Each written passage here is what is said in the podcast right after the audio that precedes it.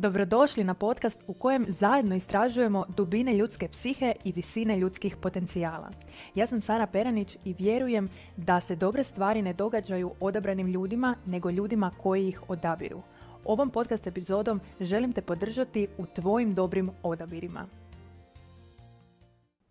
Pozdrav i dobrodošli. U današnjoj epizodi obradit ću jednu temu koja je sve više prisutna i sve više popularna, a to je pojavnost ADHD-a kod odraslih. Budući da je ova tema u posljednje vrijeme sve češće spominjana u široj javnosti, nekako vjerujem da je onda odgovornost na struci da približi i proširi tu temu i ispravne provjerene informacije o njoj.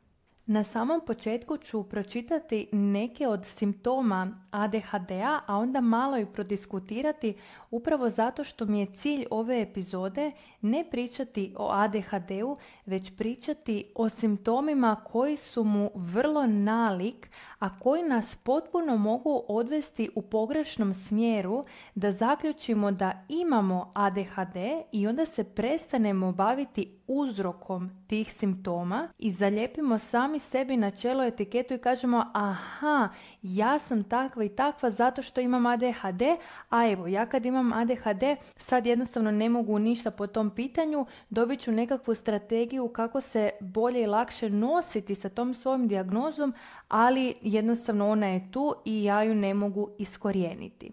Dakle, neki od simptoma ADHD-a su često gubimo stvari, zaboravnost, teško završavanje zadataka, impulzivnost, niska tolerancija na frustraciju, puno govora, teško reguliranje emocija, lako odvraćanje pažnje, loša organizacija vremena i nisko samopouzdanje. Ja sam uvjerena da se 90% vas koji ste sad čuli ove simptome prepoznalo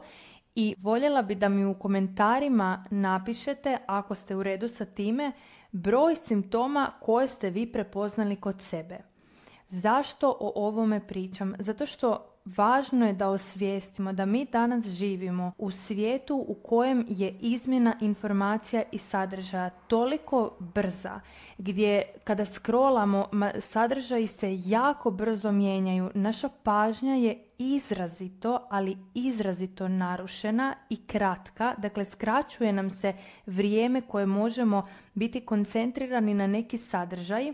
I k tome bih još dodala to da ne učimo adekvatno i na vrijeme kako regulirati svoje emocije, kako se nositi sa frustracijom, kako da određene stvari ne doživljavamo stresno i onda kao posljedica svega toga ne čudi da primjerice neadekvatno reguliramo svoje emocije, da loše podnosimo stres, da zaboravljamo puno stvari, da imamo kratku pažnju i baš je jako, jako važno da naučimo razdvojiti ove dvije stvari, jer svi ovi simptomi ne znače nužno da imaš ADHD,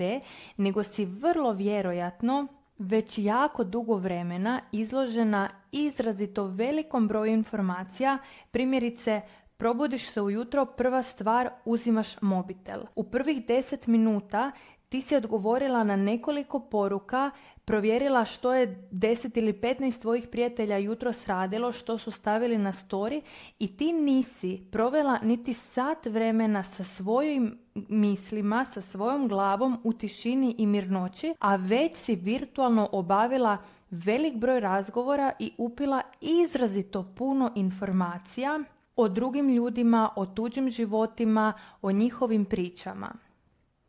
I kada na taj način punimo našu glavu, onda zaista ne čudi da nismo koncentrirani u svakodnevici.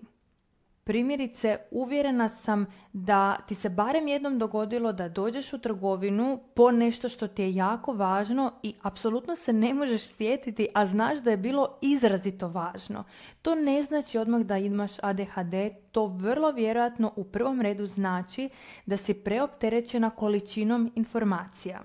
Jednako kao što je danas sve popularnije testiranje odraslih na ADHD, u vrijeme kada sam ja studirala socijalnu pedagogiju se primjećivalo da jako puno djece ima nekakve simptome ADHD-a gdje se na neki način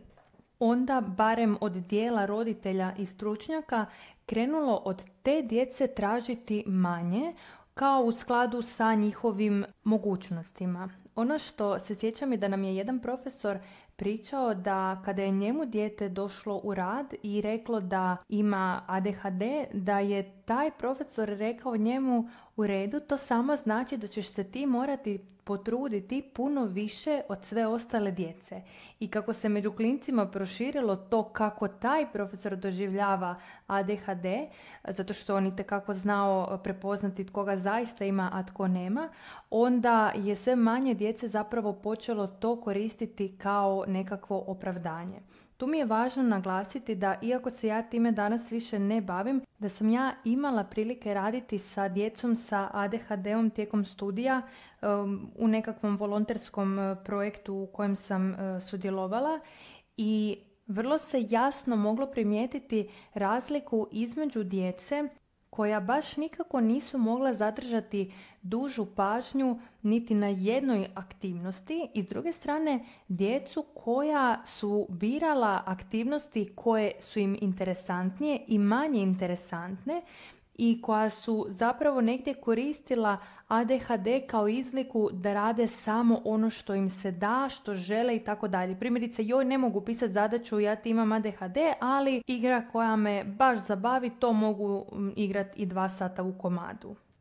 Da ne, ne ulazim dalje duboko u tu temu, ono što je meni važno u ovoj epizodi je skrenuti pažnju na to da sve ove simptome koje sam upravo nabrojala, iako ćemo ih pronaći kod jako velikog broja ljudi ili kod sebe ili u svom okruženju, to ne znači nužno da imate ADHD i još ću jednom ponoviti zašto je važno da si ne lijepimo odmah dijagnozu. Zato što dijagnoza nerijetko ljudima, pogotovo onima koji nemaju zapravo tu dijagnozu, dođe kao olakšanje u smislu aha, sad razumijem neka svoja ponašanja, ali ja tu ne mogu ništa. S druge strane, važno je da preuzmemo odgovornost za svoj život i